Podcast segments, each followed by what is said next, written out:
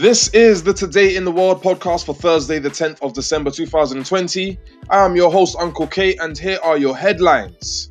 Explosive new documents reveal the Canadian Prime Minister has been training the Chinese army on Canadian soil. Children's Science magazine accidentally reveals terrible standards in a COVID 19 superlab. Germany's oldest bank has launched a euro stablecoin on the Stellar network, and a follow up on the arrest of Liverpool Mayor Joe Anderson. Here's what you missed today in the world.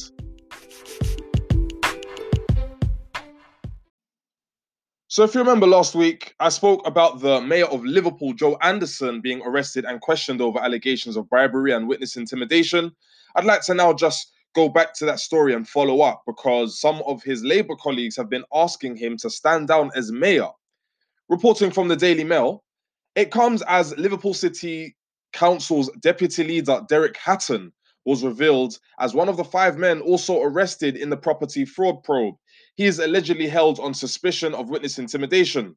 Police held Joe Anderson for questioning on Friday on suspicion of bribery and intimidating witnesses. After being bailed, the 62 year old insisted he would continue to lead the city's fight against the pandemic. And considering the allegations against him, that's the last thing I actually want him to be doing. I can just imagine these guys going around with this pretense that they are some kind of untouchable political style mafia gang, going around and intimidating anyone that was willing to give up information on their alleged crimes. In my eyes, political criminals are worse than any other organized crime group we have ever seen because they have that immunity, they have that trust that we've given them to do the job that they have been granted with. You know, the article continues.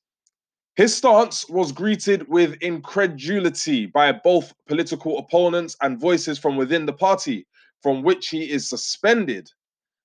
Joe cannot continue as mayor while being investigated by the police, former Liverpool Walton MP Peter Kil- Kilfoyle, Kinfoyle said. Sorry, Kinfoyle, that's a bit of a mouthful. He said he can't carry on. However, the 62 year old who has not been charged, has yet to give any indication that he will bow to the pressure. In the statement published by the Liverpool Echo yesterday, Mayor Anderson said, I was arrested as part of Operation Aloft on Friday, the 4th of December, and interviewed for six hours. I cooperated fully with Merseyside Police and will continue to be cooperative in their continuing inquiries. I will be taking to my cabinet colleagues over the weekend to ensure the challenges our city faces with the COVID pandemic continue to receive the focus they deserve.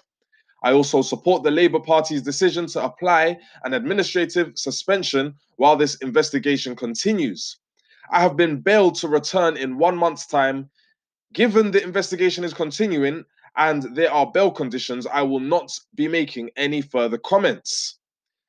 And to be honest, personally, I do have a little tiny, tiny fraction of sympathy with him because this guy was standing up for businesses during lockdown in October.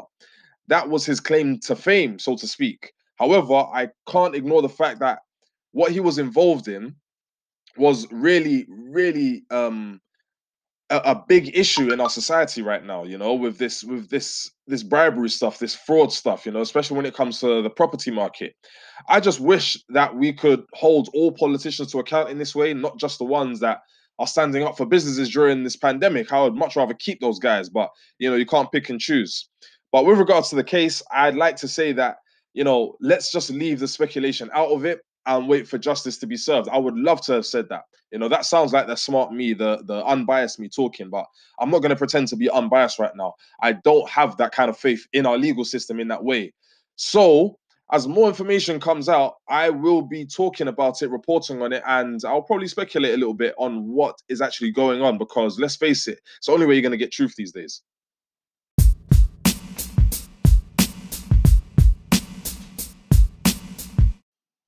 A feature in Children's Science magazine, How It Works, has inadvertently shone a light on the wholly inadequate standards in the PCR testing megalab in the spring. Among the accidental revelations of the interview with two lab workers, Beth Cole and Ben Galley, is that the quality control was so poor that the error rate was estimated to be around 30%. Reporting from Lockdown Skeptics.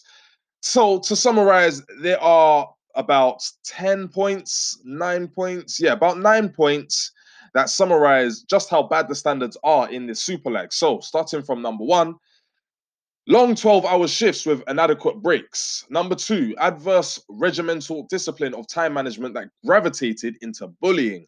Number three, no health and safety training for a BSL 2 facility, as well as no induction in biohazards as the biology of contagion with a focus on SARS CoV 2.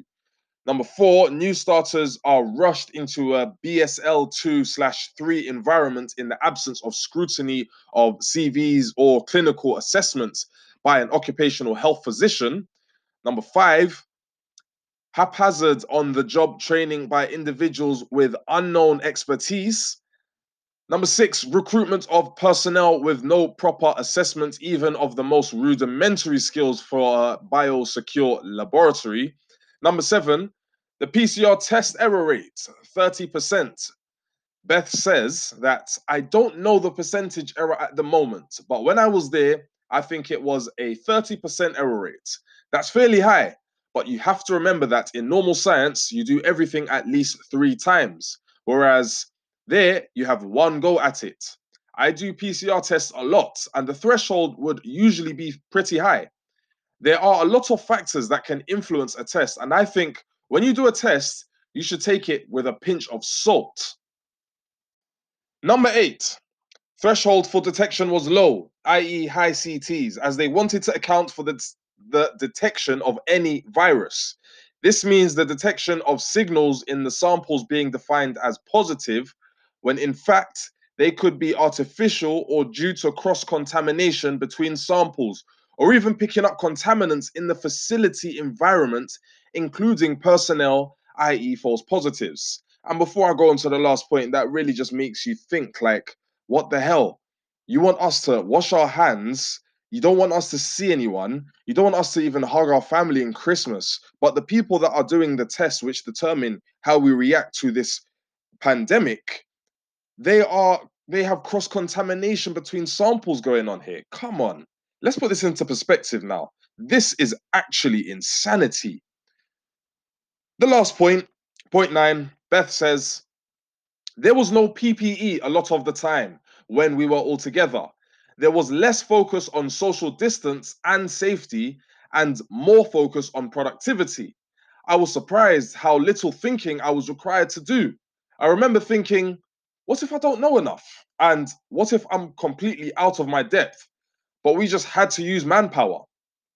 This is completely unacceptable to put anybody in a situation where their instincts tell them they are operating in a very dangerous environment, but they are forced to carry on by people with very little concern for the safety of their employees.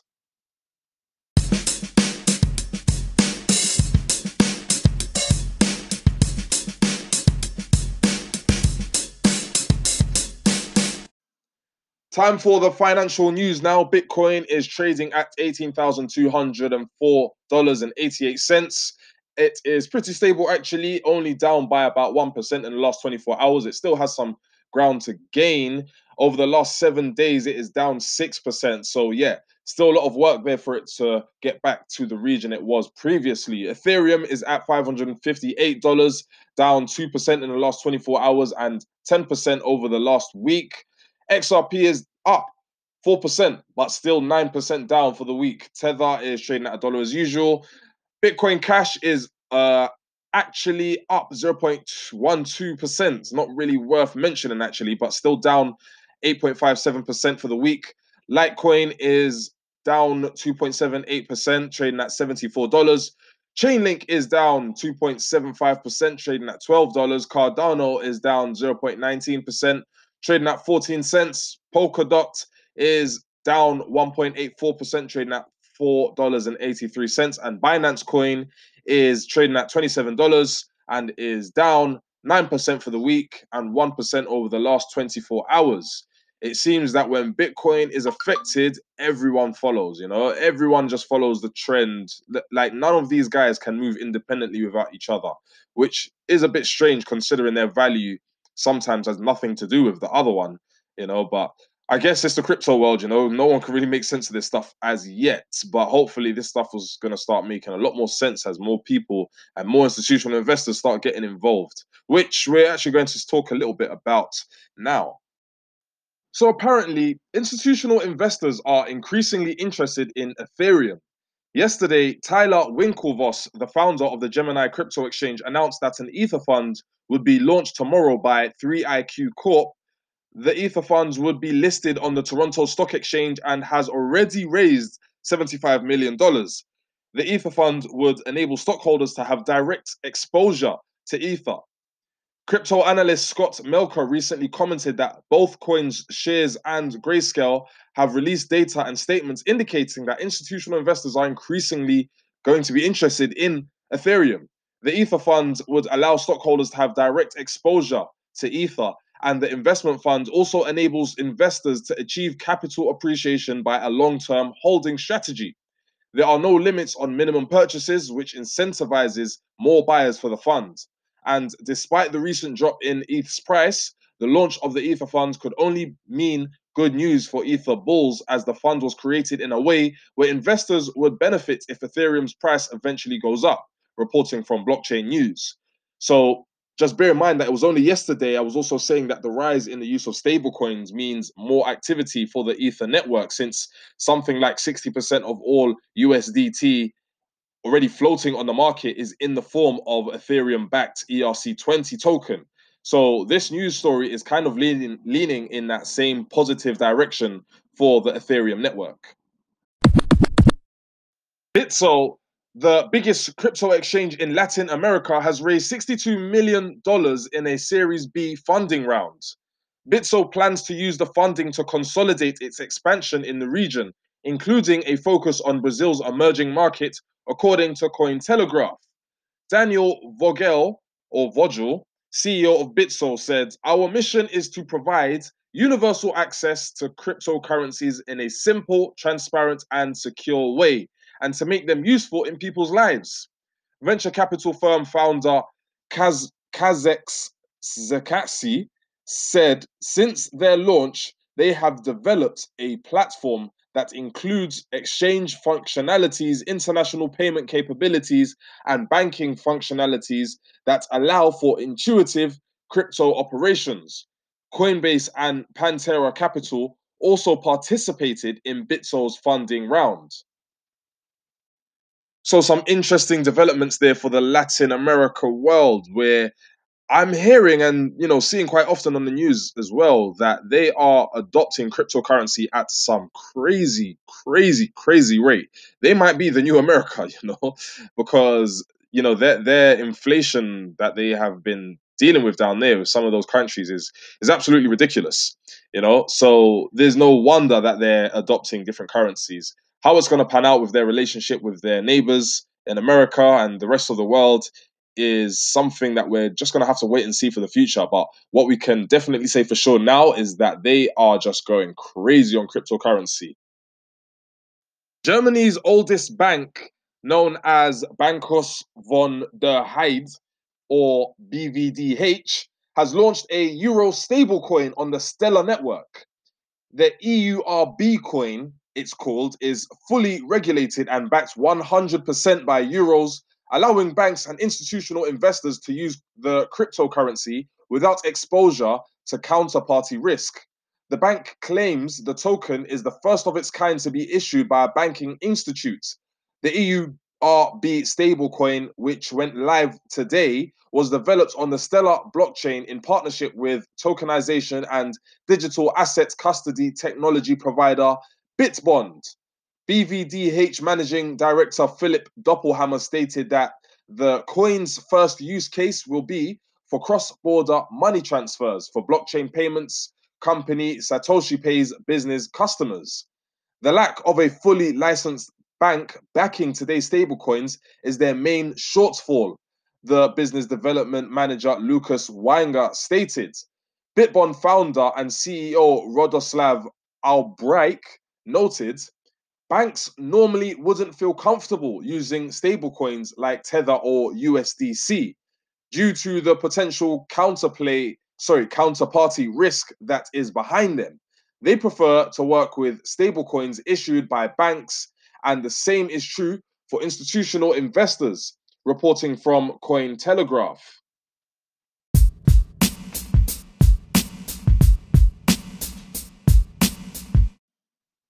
The World Economic Forum and Chainlink, the decentralized Oracle network, today proposed an open source standard for connecting data sources to blockchain smart contracts, reports from Decrypt. The proposal was put forward in a paper called Bridging the Governance Gap Interoperability for Blockchain and Legacy Systems, and argues in favor of services like Chainlink, which features as a case study Decentralized oracles run by a series of decentralized but hand picked nodes work together to help smart contracts verify the veracity of data from an external source. I had to do some Googles myself to find out what the hell they're actually talking about because I, yeah, they're, they're using some next techie language that I don't really understand, to be honest. But to sum it up, um, I think it can be better explained for most people as external services that feed information into the smart contract. This is what the, this Oracle thing is that they're talking about. It's just external services that feed information into the smart contract. Making this an easy process is essential for making blockchain technology accessible to the old legacy system. The World Economic Forum is essentially giving Chainlink the mainstream powerful backing from the legacy system to standardize the future of smart contracts. The paper highlights some of the key considerations for both financial institutions and government IT initiatives, demonstrating their ability to become blockchain enabled using their existing IT infrastructure with the help of a blockchain oracle such as Chainlink. Funny enough, there is another company I know of that's trying to build and bridge, you know, have this governance gap, you know, uh, sorted out. That company I'm talking about is Cardano currently trading only at 14 cents. If they keep doing what they're doing, they may be a real competitor for Chainlink in the future. But what do I know? This is a very, uh, what do you call it, premature assessment of mine, as I'm really still trying to get my head around all of the mechanisms behind what really makes it work in the first place. But again, like I said in other previous episodes, Cardano is definitely something to look out for.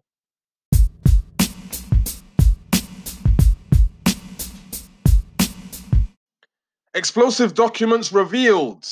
Canadian Prime Minister requested Chinese troops be stationed in Canada. Article from InfoWars. According to Rebel News, Justin Trudeau invited China's People's Liberation Army, PLA, to send its troops for cold weather training at CFB Petawawa in Ontario. And Trudeau raged at the Canadian Armed Forces for cancelling the training after China kidnapped Canadian citizens Michael Spavor and Michael Kovrig. Rebel News Network founder Ezra Levant filed an information request with the Canadian government after seeing a Sputnik report about a Canadian official attending an anniversary celebration for China's Navy in April 2019. The documents can be found at thechinafiles.com. Here is what the Rebel News Network founder said about this. He said, I don't think any Canadians knew that Trudeau has been training the Chinese army here on Canadian soil at Canadian forces bases. It's shocking to me that can, that Canada would train a communist dictatorship in winter warfare techniques that could theoretically be used against us and will surely be used against our ally in India as well as against Chinese citizens in Xinjiang, Tibet and Hong Kong and Hong Kong. Sorry, that was, that was a mouthful. Sorry. The anti American language in the secret documents is deeply worrying as it shows that Canada is reorientating itself away from our traditional democracy allies and towards the world's worst tyrants, much like Pierre Trudeau tried to do during the Cold War. And what I find most interesting about this article is that it sums up how we've all felt about the relationship between America and the East, you know, China, who have been responsible for spreading this Chinese virus, as they call it, as Trump says, all over the world. You know, and all of a sudden, Canada's training the Chinese army. just a few years ago, you guys were at war with each other. What's going on? Clearly, someone's not telling the truth, you know?